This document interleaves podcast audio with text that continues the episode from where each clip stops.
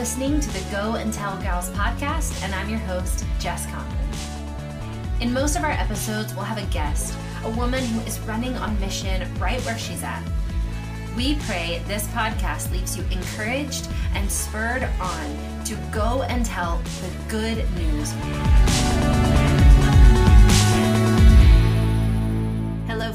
Welcome to this episode of the Go and Tell Gals podcast. I am Jess Connolly, the host, and I am super grateful you're here.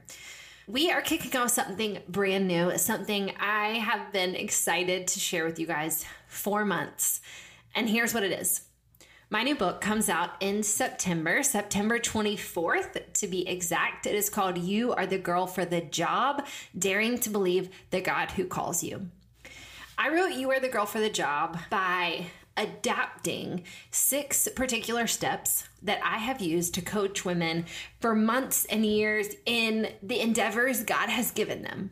So, I've coached women who run or want to start small businesses. I've coached women who want to write or publish books. I've coached women who want to start or are currently in ministry. I've coached moms. I've coached all kinds of women. I've coached artists and hairstylists and small business owners and pastors and pastors' wives, and it has been my joy to do that. And what we did when I wrote You Are the Girl for the Job is we took those six steps that I've used and we adapted them into a longer form, obviously, a book and we filled them with biblical examples and stories and personal stories.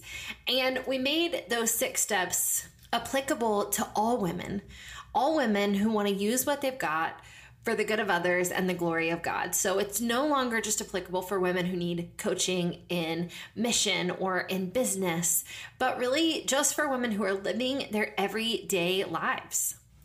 So, what we want to do from now until just a little bit after the book launches is essentially go backwards and break the book down back into six steps and share a little of that coaching via the podcast.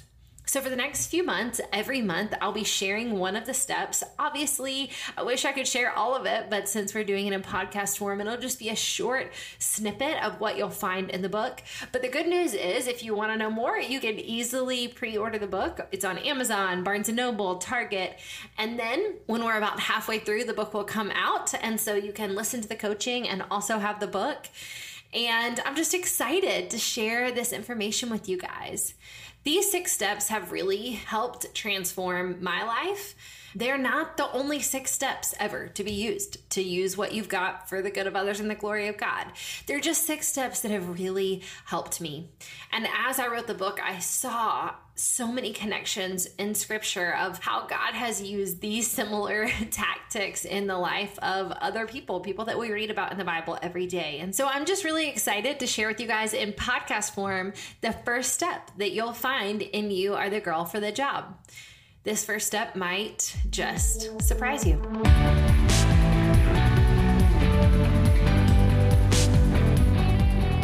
To start by reading a passage from Hebrews 12, and we will probably come back to this passage a few times throughout the podcast. This is Hebrews 12, verses 1 and 2, the Passion Translation. As for us, we have all of these great witnesses who encircle us like clouds. So we must let go of every wound that has pierced us and the sin we so easily fall into. Then we will be able to run life's marathon race with passion and determination, for the path has been already marked out before us. The very first step, I believe, that serves so many of us is to quit. What? what did she just say? The first step is to quit. Let me unpack it. When women come to me for coaching, they are often coming with a goal in mind, with the end in mind. They know where they're pointed. They know what the vision is. They know what the hope is. They know what they think, or they hope they know what God has called them to. And I think that's good. I want you to know that I think catching a vision from God is wildly important. And in fact, just a spoiler alert, it's step number five. I believe catching a vision powered by the Holy Spirit of where God wants to take us and how He wants to get us there is beautiful. But I find that when we do it too early, or when we do it with only ourselves as the main character, we can find ourselves with some really, really unhealthy expectations and some unhealthy motivations. So, what do I want you to quit exactly? What do I continually try to quit as I move forward in what God has called me to? I think we have to quit unhealthy motivations, selfish ambitions, the desire to be the best, and or the belief that we are the hero. Let me unpack it for you this way. Oftentimes, when someone comes to me with a goal in mind or a mission in mind, let's say, for example, they want to write a book. I love that idea. I love writing books. I love women writing books. I want all the women to write the books if they're called to. We need more words about God from women who love Him. So let's say a woman comes to me and she wants to write a book she might describe to me the end goal being waking up the morning her book launches and going to the bookstore and getting to see it on the bookshelf and knowing how good that will feel for her. I get it. I understand that motivation. I have been there before. But I've also woken up on a day my book has launched and I know some things to be true. The day you wake up and your book launches, you're still you. You're still sinful you still might have parts of your life that are very messy and not perfect. And in fact, you might wake up and have a stomach bug the way I did. The day I woke up, the first day my book published, it was not a banner day for me. And I did love going to the bookstore and seeing my book, and that was a gift and a blessing. But the thing is, it wasn't the ultimate goal and it wasn't the ultimate win because the goal was using what I had for the good of others and the glory of God. Now, I didn't get there immediately. It took time and it took God changing my heart and shifting my heart. But now I know when I publish a book, the ultimate feeling of joy and completion does not come when I get the award or when I get the accolade or when it finally comes out. The ultimate joy comes when I've been obedient to use what I've got for the good of others and the glory of God. And to be honest, I can feel that same release of joy and abundance when I write an email to a girl who's in my small group. The same way I can experience it a day a book comes out. The unhealthy motivation of it being all about me and who notices me and who sees me and how good I am perceived to be by everyone else will not serve me. And ultimately, it will disappoint me if I rely on it too much. So, quitting keeps us from expecting something that just might never come your thing could be or probably is very far from publishing or launching a book, but I'd be willing to bet that there's some motivation, there's some hope in your heart about the day your mission comes to fruition and how you'll seem and who will see you and how it will feel. And I just want to save all of us from so much heartache and belief that that's when it'll finally get good. Those of us who are married know this, right? About marriage, that the wedding is not the best day of marriage. The wedding is not the win. The wedding is fun and it's worth celebrating for sure. But marriage happens at three o'clock in the morning when the baby is screaming. And marriage happens when you really hurt your husband and he forgives you.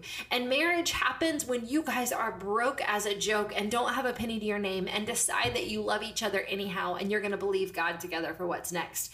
That's when marriage happens. That's when you experience some of the most abundant parts of being together. It's not necessarily necessarily the shiny moments where hundreds of people are watching you and you look your tidiest and you look your best.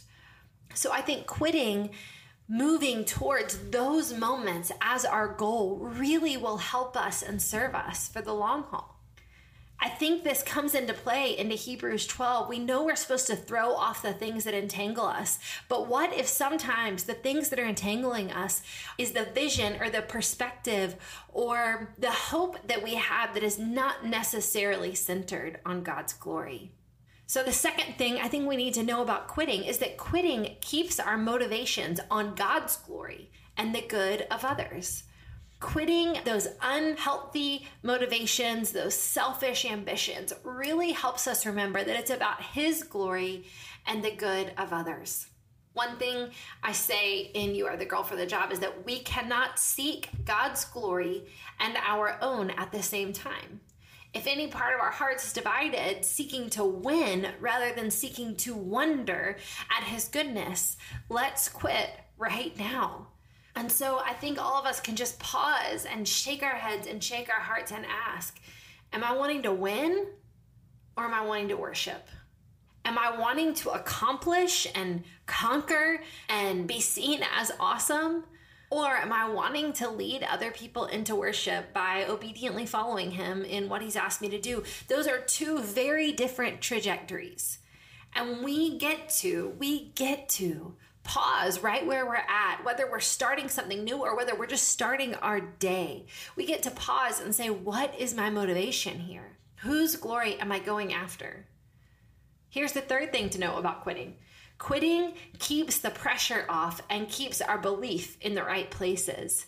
Much of You Are the Girl for the Job follows the story of Moses and his call and his obedient following God into a life of mission that maybe he wouldn't have planned for himself.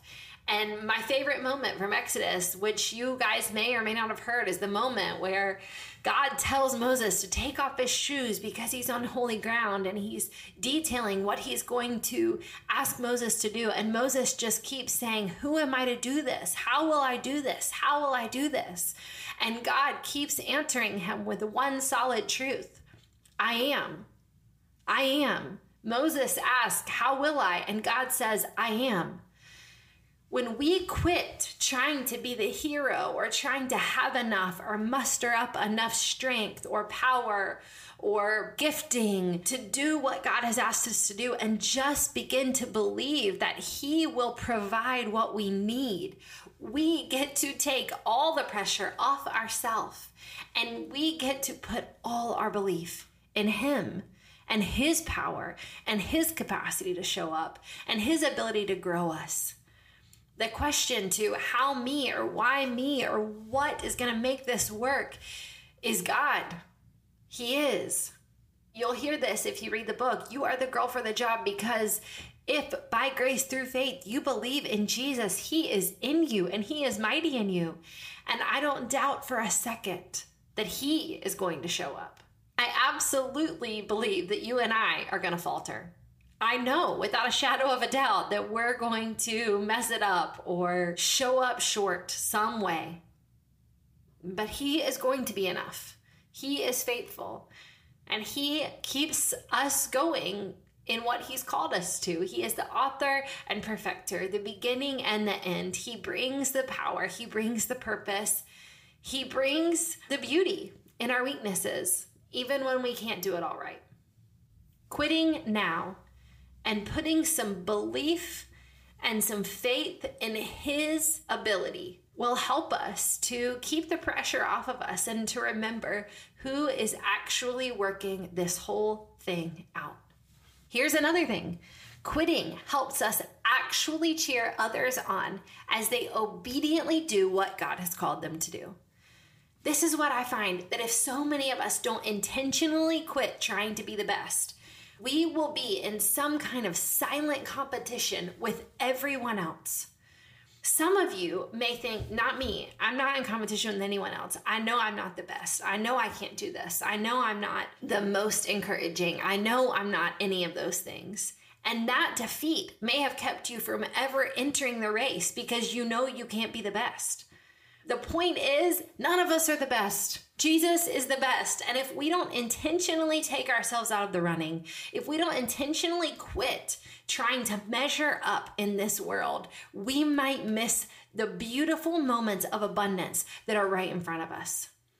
I'm going to read a few examples of things that I have found real women struggle with, things that I struggle with, silently competing against my sisters for see if any of these resonate in your heart. Some of us are competing to be the best woman, Some of us want to be the best servant, the most authentic, the most hospitable, the most encouraging, the most studious, the most creative, the best mom, the most energetic, the best listener, the most successful small business owner, the funniest, the best wife, the most empathetic, the fittest, the most capable, the cleanest, the cutest, the most self sufficient, the best leader, the most quiet, the healthiest, the most fun and spontaneous, the most positive, the best friend, the most productive. I'm not saying that it's not good to bring your full self to the table. And in fact, later on, we're going to talk about really utilizing your strengths and not hiding them. I'm just saying, I think that if most of us pause, we will find some competition and some comparison in our hearts. And I think we'll do so well to just quit right now and to remind ourselves we work unto the Lord. We work for His glory. We're not trying to be the best at anything. We just want to show up. We just want to experience the abundance of being women who let Him use what we've been given. So, what does this look like practically? What does it look like to quit? Again, in the book, I have so many logistical and practical ways that we can do this in our life, but I want to hand you a few today. I want to ask you a few questions to help you think through this. First, is there anything in your life that you're doing not out of obedience, but just for approval? Is there anything you're doing right now in your life that you know, even as I'm talking, you know God has not asked you to do that, but you're doing it for the approval that comes from others, for your own glory? Can you quit it? Maybe not today. Maybe someone's going to be counting on you. You can't just not show up. But can you look forward to a day where you can take that off your plate? I want to tell you right now, I, I'm just sensing this in my spirit that some of you think, no, I can't quit that because I can't give up other people approving of me. And I just want to remind you that you were not placed on earth to win the approval of men. And if by grace through faith you walk with God, you already have the approval of the God who created the universe. Do you want to live a life where you are trapped inside the confinements of making other people happy? And conforming to the image of what they expect from you? I don't think you do. I don't think I do either. My second question is there anything that you're not doing because you feel like you're too weak or you're not enough or you'll never measure up, so there's no point in trying? Can you quit the desire to want to be the best and just obediently show up with what you've got? Don't you think, don't you believe that God will meet you there and that He will be what you need in those moments. Lastly, are there any ways that you're privately competing with other people? This is icky to talk about. It doesn't feel good. We don't want to think about it. The more I think about it, I don't really want to talk about it either, if I'm being honest. I'll tell you a small one. I wasn't planning on doing this, but I don't feel like I can ask you such hard questions without answering them. So I'll give you a really small example for me. I noticed that whenever I had friends over, I always want to make sure that my towels are folded nicely. What? What? First of all, my towels are on the second floor. My friends usually make it up to the second floor. Why? Why do I want to make sure my towels are folded nicely when people come over? Now, some of you might just feel better when your towels are folded nicely, and I feel that too, but mostly I just want people to think that I've got it together and I'm the kind of gal who has my towels folded nicely. Why? When God has given me so many other gifts to be welcoming to them, to be a good listener, to be a good friend, to watch their kids, to feed them food. I mean, I'm not really great at making food, but I got something in the fridge I can give to them. Why do I also feel this compulsory need for them to think I'm also very tidy and good at folding my towels? And how much of my life would I get back just not checking every time somebody comes over to make sure my towels look nice? A lot. I think a lot of it. This is just such a short little snippet on quitting, but I wanted to share it with you guys months before the book comes out because I think so many of us are missing out on abundance and freedom and joy because we're just working from some pretty unhealthy motivations. We've got to take off the sin that entangles us. We've got to throw off the burdens that God never asked us to carry so that we can run the race marked out in front of us, not marked out in front of our sisters, not marked out in front of someone across the country, but marked out in front of us for His glory and the good of others. I want to close this podcast, this first step on quitting, with a passage from the book. And I am praying it over you and over me as we move forward. I'll see you back in July with our next step, and I can't wait to share it with you guys. We've got work to do, friends. Our world is hurting, our church is suffering, our generations are helpless and harassed and in need of a Savior. God, our Father and friend, has placed you in this exact slice of time, arranging every relationship, circumstance, strength, weakness, and gift in your life to uniquely equip you to shine His light and build His kingdom. But we have to settle something here and now before we start looking at the tools He's placed in our hands. We have to take ourselves out of the running. We've got to give up on the pursuit of being the best or even doing it right because it's His power and His purpose that we're always meant to do the heavy lifting. We've got to leave behind this picture of our ideal selves that we hoped we'd eventually become. We've got to quit hiding who we are so we don't get hurt or hurt anyone else. And in the name of Jesus, we've got to quit telling God he's got the wrong girl because A, if we don't acknowledge that he knows better by this point in the game, we're being crazy. And B, eventually he may listen to us and use someone else. And then we'll be the ones missing out. Let's settle this in our hearts before we move forward. God is God. God is the hero. We are blessed to be a part of his rescue plan. God is God, but we are the gals He's ordained to bring light and life to the corner of the world where He has intentionally placed us for mission. If we believe He is on the throne, then we can trust what He says about us. We are the girls for the job. Let no one say otherwise, not even ourselves.